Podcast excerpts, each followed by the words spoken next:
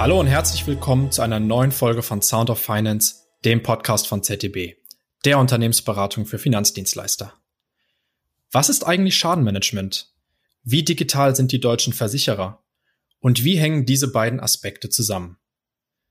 Darum geht es in der heutigen Folge unseres Podcasts. Mein Name ist Maximilian Huth und ich habe heute mit Michael Rodenberg und Philipp Frank zwei Experten zum Thema digitales Schadenmanagement bei mir. Und damit haben wir auch die erste kleine Premiere im Rahmen dieses Podcasts. Und zwar ist Michael Rodenberg der erste externe Interviewpartner in dieser Podcast-Reihe, was mich an der Stelle ganz besonders freut. Als Geschäftsführer von Eukon Digital verantwortet er das operative Geschäft und ist Experte für automatisierte Prozesse und das Schadenmanagement. Eukon wiederum ist Digitalisierungsexperte für Versicherer und Unternehmen im Real Estate-Umfeld und bietet modulare Lösungen aus umfassenden Daten, modernen Technologien und branchenspezifischen Services.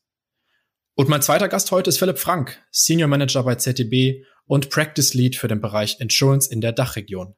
Er betreut seit vielen Jahren Versicherer bei Restrukturierungs- und Digitalisierungsprojekten. Michael und Philipp, herzlich willkommen. Hallo. Hallo. Gerade frisch erschienen ist die Studie Digital Claims, die Zeit ist reif zum Schadenmanagement der Versicherer. Eukon und ZDB haben hierfür Versicherer zum Stand des digitalen Reifegrads des Schadenbereichs befragt. Schadenbereich, Schadenmanagement, für Nicht-Branchenexperten abstrakte Begriffe. Michael, kannst du uns einmal aufgleisen, was damit gemeint ist? Was sind überhaupt die häufigsten Schadenfälle? Ist das der klassische Auffahrunfall, wie ich mir das so vorstelle? Ja, auch, genau. Das sind äh, unter anderem die Schäden, die man sich so vorstellt, der klassische Kfz-Anprallschaden. Äh, ich fahre also irgendwo vor, ich äh, habe einen kleinen Parkrempler, diese Schäden. Es können aber auch sehr, sehr dramatische Schäden sein. Totalschäden mit dem Kfz, äh, das Fahrzeug hat sich mehrfach überschlagen. Aber es geht nicht nur um Kfz, es geht um jegliche Form von Schaden. Da geht es auch um Gebäudeschäden beispielsweise wie man sich vorstellen kann, Leitungswasserschaden, Wasser läuft aus, ein Sturmschaden, ein Feuerschaden, ein Glasbruchschaden, Einbruch, Diebstahlschäden, alles, was man sich so vorstellen kann. Und wenn wir über Schadenmanagement reden, dann, ja, wie der Name schon sagt, geht es um das Management des kompletten Schadenablaufs. Das heißt, die ähm, Mitarbeiter in der Versicherung, die managen dann den kompletten Schaden. Das kann sein, die, dass man die einzelnen Dienstleister ansteuert. Das heißt, ich schicke einen, einen Leckageorter los, der da guckt, wo kommt das Wasser im, beim Leitungswasserschaden zum Beispiel her. Das geht aber auch so weit, dass ich ähm, Sachverständige einschalte, dass ich Prüfdienstleister einschalte, dass ich auch mit Anwälten korrespondiere. Das Allerwichtigste im Schadenmanagement aus meiner Sicht ist aber, das ist die Kommunikation mit dem Versicherungsnehmer. Und da gilt es halt wirklich sehr viel Fingerspitzengefühl an den Tag zu legen. Und das ist das, was die Sachbearbeiter in der Versicherung halt wirklich tagtäglich brauchen.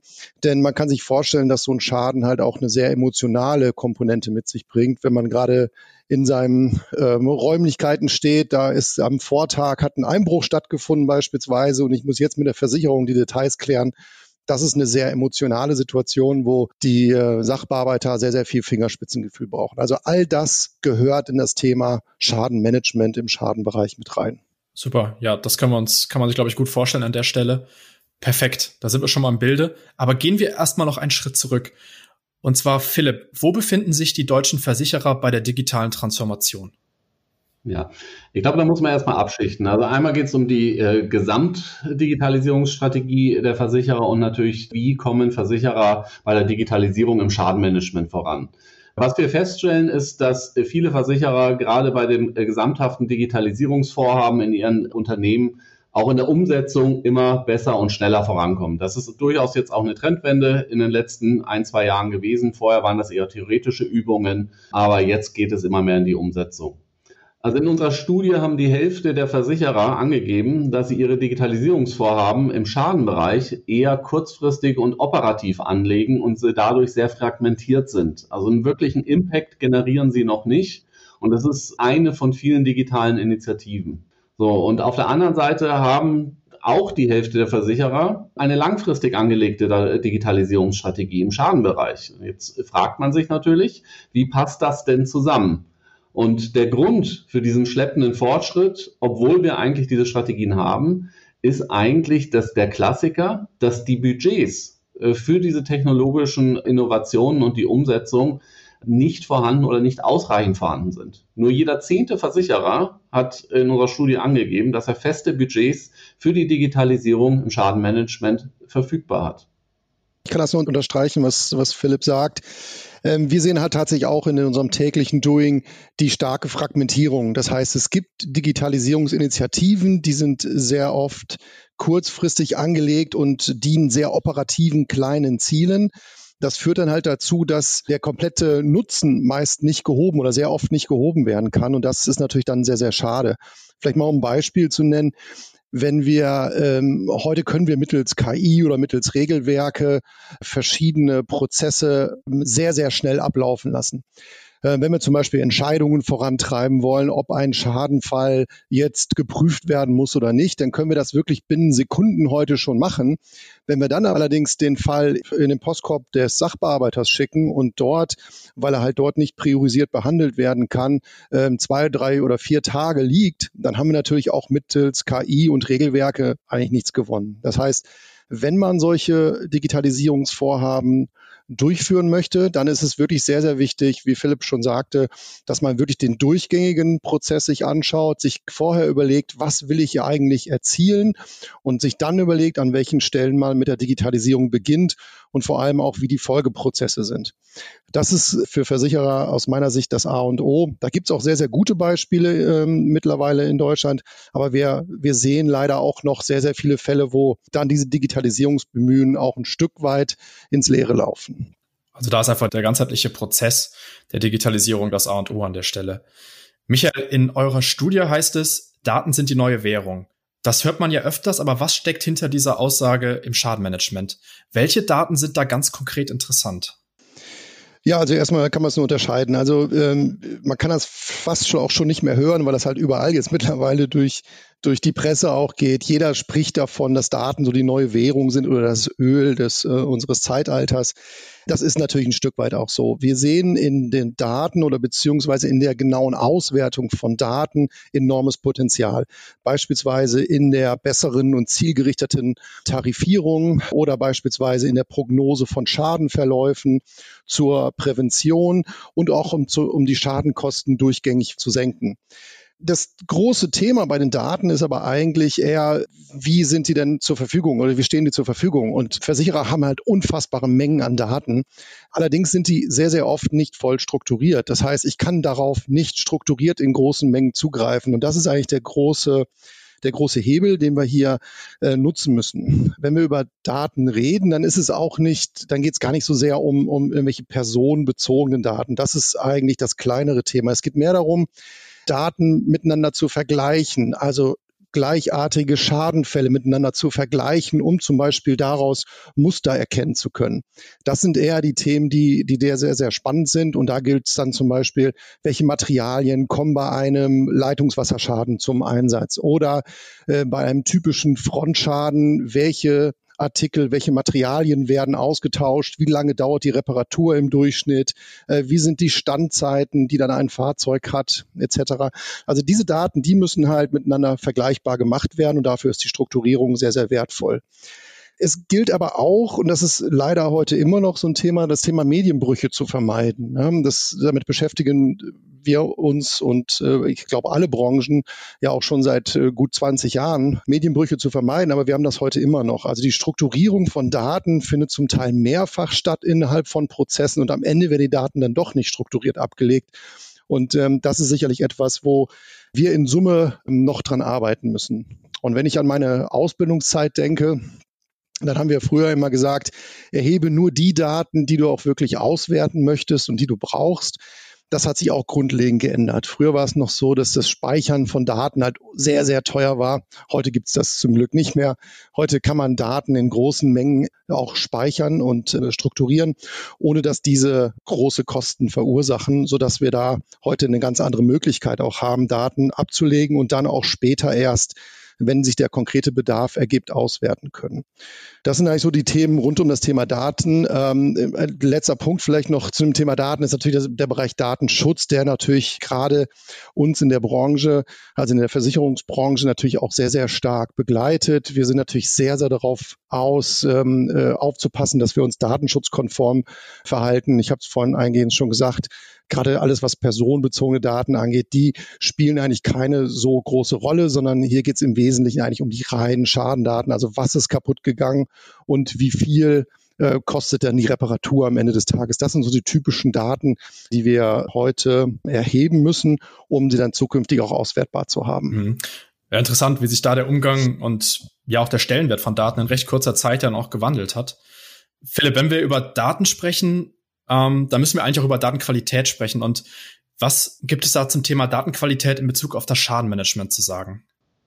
Ja, da würde ich gerne Michael jetzt ergänzen. Er hat das ja schon sehr gut dargelegt, dass es vor allem um das Thema strukturierte Ablage und Erfassung geht. Es ist genauso, wie Michael sagt, das ist auch in der Studie dargestellt worden, dass die meisten Versicherer über Unmengen an Daten verfügen, sie aber nicht strukturiert nutzen.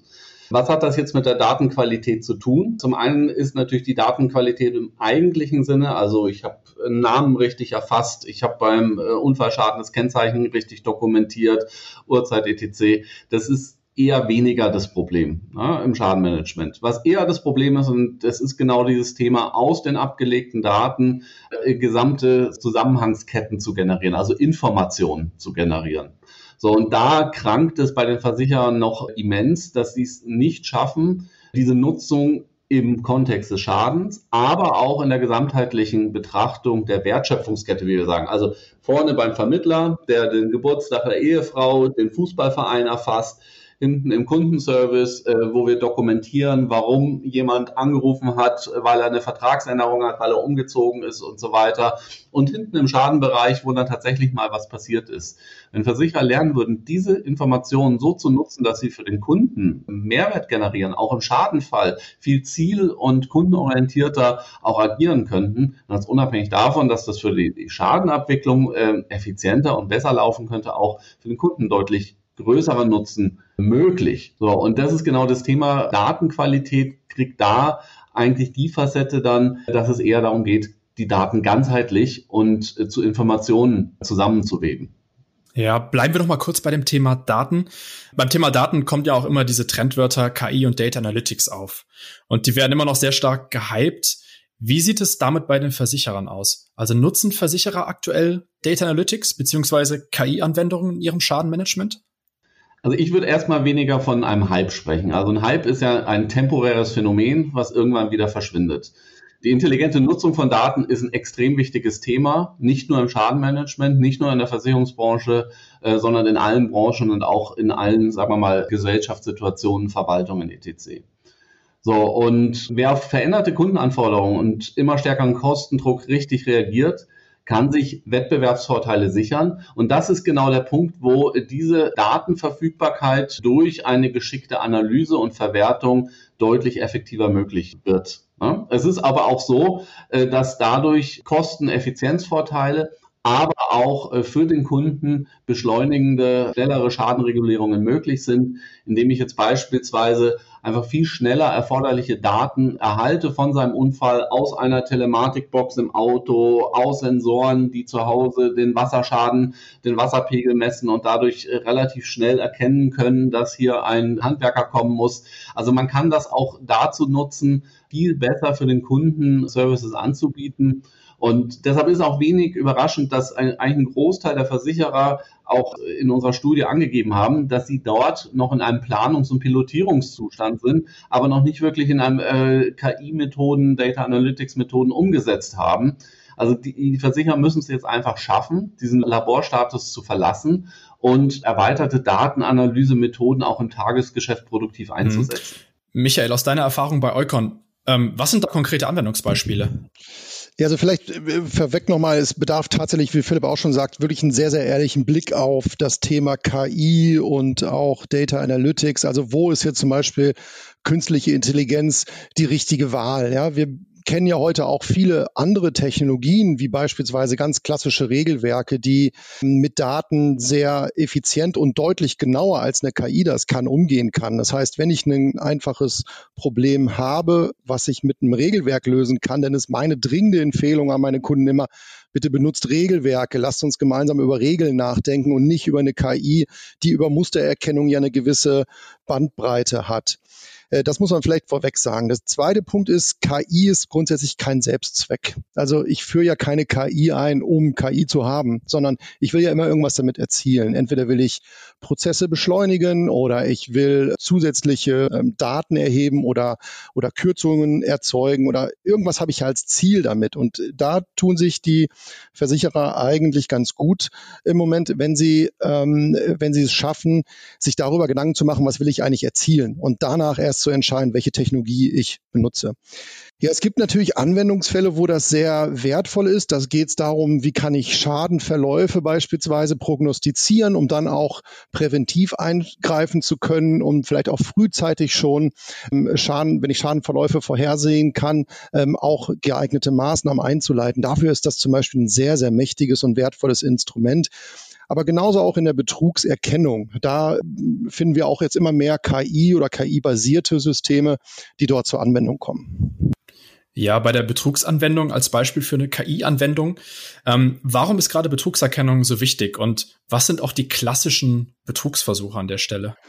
Ja, also da muss man natürlich auch so ein bisschen das ganze Thema eingrenzen. Betrugserkennung mittels KI ist natürlich, ähm, hat, hat auch ihre Grenzen. Also wir sprechen da im Grunde momentan davon, dass wir mittels KI Verdachtsmomente identifizieren können, die dann natürlich im Detail nochmal analysiert werden müssen. Es ist auch nicht so, dass man grundsätzlich jeden Versicherungsnehmer unter Generalverdacht stellt und da nur schwarze Schafe unterwegs sind, sondern es sind wirklich nur sehr, sehr wenige Fälle, wo das auftritt. Aber diese Fälle sorgen halt dafür, dass die Schadensummen, die Schadenaufwände nach oben gehen und somit gefährden diese ähm, schwarzen Schafe sozusagen halt die Prämienstabilität in der Zukunft. Und das ist natürlich ein großes Problem. Ja, wie geht man da vor? Wir, wir kennen heute verschiedene Methoden in der äh, Betrugs- oder in der Verdachtsmomenterkennung. Ähm, äh, das geht über Bilderkennung, das geht über KI-Mustererkennung. Und ähm, da können wir heute schon eine ganze Menge mittels KI und mittels anderer technologischer äh, Möglichkeiten erkennen. Ich meine, so, so, so ein, zwei Beispiele vielleicht zu nennen.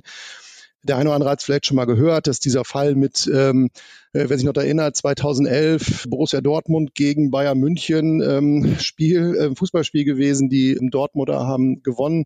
Beim Torjubel ist dann ähm, am Ende die Brille von Jürgen Klopp kaputt gegangen und die landete dann irgendwann im Museum von Borussia Dortmund und ähm, in so einer Vitrine. Und einige Fans oder auch Nicht-Fans haben dann die Gelegenheit genutzt, diese Brille abzufotografieren. Und tatsächlich sind dann ähm, sehr, sehr viele dieser, dieser Bilder dann auch bei der Versicherung gelandet oder bei verschiedenen Versicherern gelandet. Und dann wurden halt äh, Schäden angezeigt, wo die Brille halt kaputt gegangen ist.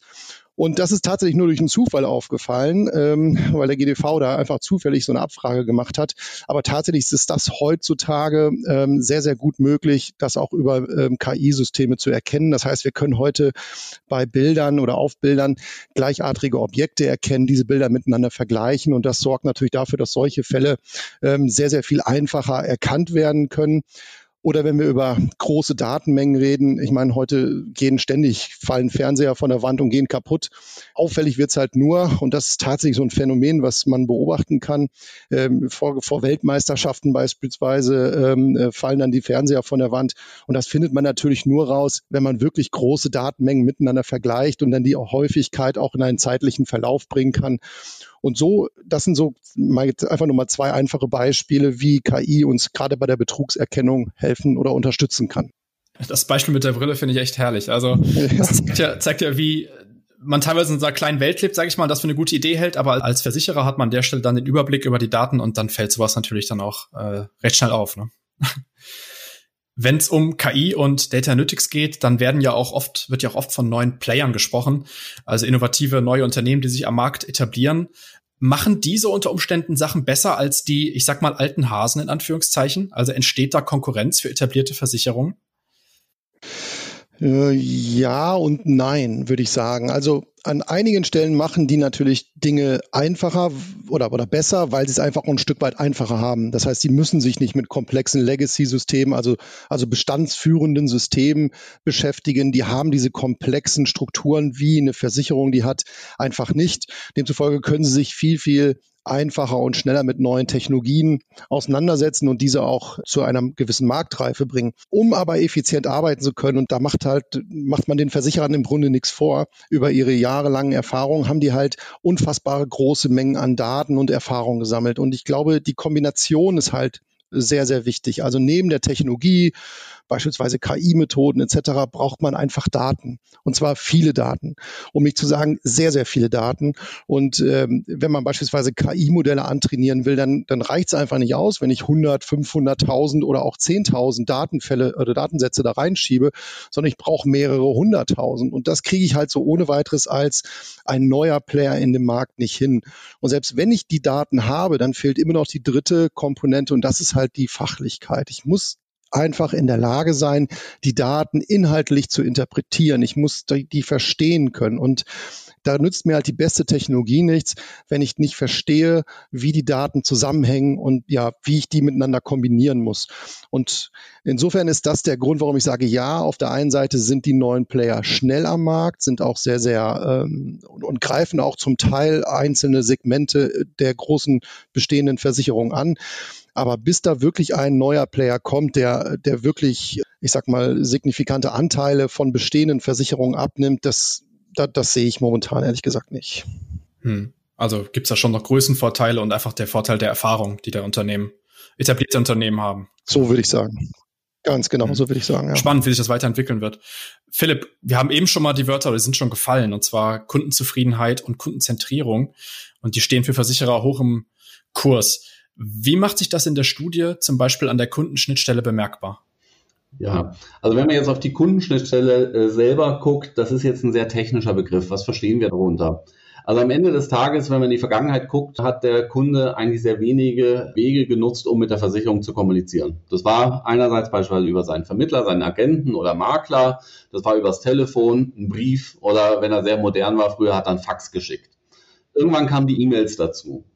So, und dieser äh, Status hat sich, und das kennen wir aus allen Teilen der Gesellschaften, natürlich grundlegend verändert. Kunden oder auch äh, Bürger oder auch die gesamte Gesellschaft kommuniziert ganz anders. Sie nutzen Apps, sie nutzen äh, Handys jetzt auch schon länger. Es gibt ganz unterschiedliche Möglichkeiten, mit Dienstleistern, mit anderen Menschen in Verbindung zu treten.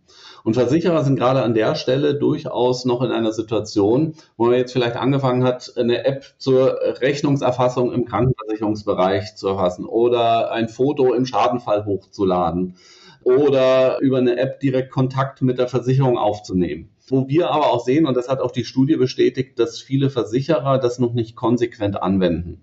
Und äh, da geht es nicht nur darum, diese Technologien anzubieten, dass ich jetzt beispielsweise im Auto ein, ja, eine Schnittstelle einprogrammiere, die sofort mit der Versicherung kommunizieren kann, wenn ich einen Schadenunfall habe. Es geht einfach auch darum, das komplett nutzbar zu machen, weil wir haben nicht nur Millennials, die mit dem Handy unterwegs sind und äh, mit digitalen Medien gelernt haben, äh, umzugehen, sondern wir haben auch natürlich äh, Kunden, die ganz normal über die traditionellen Wege, übers Telefon, über den Anruf beim Vermittler ihren Schaden melden wollen, ihr Anliegen an die Versicherung adressieren wollen. Und das ist die Herausforderung, all diesen Kundengruppen gerecht zu werden, indem man Zugänge zum Versicherer, und das ist dann der Begriff der Kundenschnittstelle, so organisiert, so technisch unterlegt, dass es egal ist, ob ich mein Anliegen, also meine Schadenmeldung per Telefon, per App oder per Fax mache. Mal ein Beispiel. Ich habe bei meiner Versicherung einen Schaden vor einigen Jahren gehabt. Da ist mir eine Glastür, als wir noch in der Mietwohnung gewohnt haben, äh, kaputt gegangen und ich musste das melden. Und ich habe gedacht, na ja, wenn ich jetzt im Schadenservice Center anrufe und sage, hm, wie gehe ich denn damit um und was mache ich dann? Dann schicken die mir ein Schadenformular und dann fülle ich das aus und dann schicke ich das rein, dann kriege ich einen Brief und so weiter und so fort. Da habe ich gedacht, naja, ich mache es mir jetzt einfacher. Ich rufe meinen Vermittler an und sage, du, ich habe einen Glasschaden hier. Ich habe ihn angerufen, er hat gesagt, ja, hast du ein Foto und einen Kostenvoranschlag vom Handwerker? Sag ja, das habe ich, weil das jetzt im Rahmen eines Umzugs passiert ist. Ich habe ihm das geschickt und habe ihn gefragt, ja, äh, muss ich jetzt das Formular ausfüllen? Wie gehen wir damit um? Und er hat fünf Minuten später geantwortet, ich habe dir gerade das Geld überwiesen. So, und äh, an dem Beispiel sieht man, ähm, Versicherer müssen in der Lage zu sein, ihre Kundenorientierung an jeder Schnittstelle zum Kunden so ausspielen zu können. Das heißt, dass nicht nur der Vermittler in der Lage ist, aufgrund der Kenntnis seines Kunden und weiß, dass ich vielleicht ein äh, vertrauenswürdiger Kunde bin, zu sagen, ich reguliere das mal schnell selber aus meiner Agentur heraus, sondern dass das auch ein Service Center, eine App kann, oder unter Umständen sogar ein Sensor, der feststellt, ich habe einen Wasserschaden und es ist ein äh, Kunde, dem wir sehr gut vertrauen und der kriegt jetzt schon mal einfach 1000 Euro überwiesen, damit er schnell den Handwerker beauftragen kann, äh, der ihm den Keller leer pumpt. So, und darum geht es eigentlich bei der digitalen Kundenschnittstelle. Also nicht nur im Sinne eines Serviceanrufs, ich habe da etwas, hilf mir, sondern das gesamte Kundenerlebnis äh, sozusagen komplett zu umfassen und an jeder Stelle für ihn verfügbar zu machen. Und da, da sind die Versicherer noch einen Schritt hinterher. Und insbesondere im Schadenfall sollten nicht vergessen, das ist der Moment, wo der Kunde wirklich seine emotionale Bindung zur Versicherung äh, findet oder verliert. Weil das ist, man spricht sozusagen neudeutsch vom Moment of Truth. Wenn ich das äh, nicht hinbekomme, da dem Kunden auch, egal ob das äh, ein berechtigter Schaden ist oder nicht, eine saubere Kommunikation ermögliche, ja, dann verliere ich den Kunden im Zweifelsfall. Hm. Das heißt also, die Kundenanforderungen steigen an der Stelle und die Kunden haben einfach auch höhere Ansprüche an, was Schnelligkeit angeht, was die Einfachheit des Prozesses angeht, was die Kanäle angeht. All das fließt dann mit in das Kundenerlebnis oder macht das Kundenerlebnis an der Stelle einfach auch aus. Ja, genau. Und die Flexibilität, dass ich jetzt nicht nur den Millennial, der in der digitalen Welt lebt, erreiche mit diesen Services, sondern dass ich auch den äh, äh, Kunden damit erreiche, der noch am liebsten mit dem Fax und mit dem Telefon arbeitet. Mhm, mhm. Das klingt jetzt für mich so, als wird das Schadenmanagement grundsätzlich komplexer und da stellt sich mir die Frage, wie meistern Versicherer diese zunehmende Komplexität? Michael, vielleicht kannst du da was sagen aus der Erfahrung auch von Eukon. Ja, genauso wie, wie Philipp das gerade schon gesagt hat, auf der Kundenschnittstelle geht es natürlich darum, die Dienstleister so schnell und so effizient wie möglich und auch zielgruppengerecht anzubinden. Das heißt, die Kommunikation muss natürlich genauso wie beim Versicherungsnehmer digitalisiert werden. Ähm, heute gibt es natürlich diese, diese manuellen Kommunikationswege nicht mehr über Fax oder über Telefonbeauftragung zu verschicken, sondern heute gibt es ja die digitalen Wege. Allerdings ist es da halt oftmals noch eine sehr, sehr komplizierte Anbindung. Wir reden halt heute nicht über 10, 15, 20 oder 30 Dienstleister, die man als Versicherer konnektiert oder anbindet verbindet, sondern man redet über mehrere hundert im Zweifel. Und wenn ich für jeden dieser mehreren hundert Dienstleister irgendwie jeweils einen Aufwand von 10, 20 oder 30 Personentage habe, dann ist das einfach viel zu kompliziert. Das heißt, für Versicherungen ist es wichtig, eine, eine Kommunikationsplattform zu haben, über die man sehr schnell mit möglichst allen Dienstleistern kommunizieren kann, wo auch die Dienstleister mitunter direkt kommunizieren können.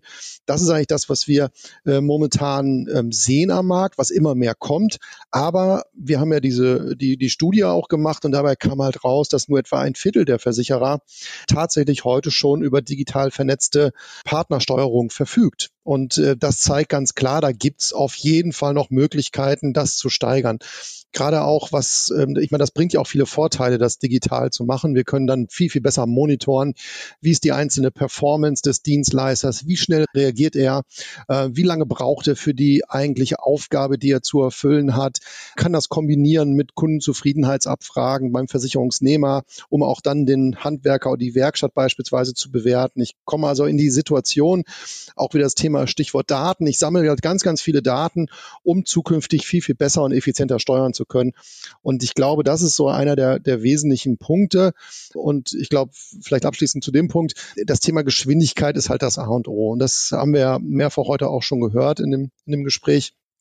Wir müssen einfach die, die äh, nicht nur die Kundenschnittstelle, sondern vor allem auch die Dienstleisterschnittstelle so digital darstellen, dass wir möglichst schnell im Prozess sind, denn Geschwindigkeit bedeutet am Ende des Tages auch Kundenzufriedenheit und wie Philipp gerade schon gesagt hat, das ist halt der Moment of Truth, ähm, auf den es ankommt und da muss man schnell sein, da muss man professionell agieren können und da haben einige Versicherer noch ein bisschen Nachholbedarf. Man muss aber auch sagen, da passiert eine ganze Menge im Moment und viele Versicherer sind da auf dem genau richtigen Weg.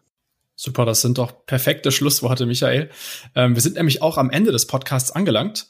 Und ja, an, von meiner Seite vielen Dank an euch beide für die detaillierten Einblicke in das Schadenmanagement und in die Studie. Sehr gerne, danke. Ja, sehr gerne. Vielen Dank. Es zeigt sich also, dass die Versicherer die digitalen Möglichkeiten insgesamt und für das Schadenmanagement im Besonderen noch bei weitem nicht ausgeschöpft haben. Was aber wiederum für eine Steigerung der Kundenzufriedenheit und Profitabilität dringend notwendig wäre. Ich bin gespannt, wie sich das in den nächsten Jahren weiterentwickeln wird und beispielsweise auch bis zum Erscheinen der nächsten Studie, was sich dort alles getan haben wird. Wenn wir über die Studie sprechen, stellt sich vielleicht eine oder andere Hörer die Frage, wo kann ich denn die Studie erhalten? Und die Studie kann kostenlos auf den Landingpages von ZDB und Eukon abgerufen werden. Den Link dorthin sowie die Kontaktdaten von Michael und Philipp findet ihr wie gewohnt in der Episodenbeschreibung.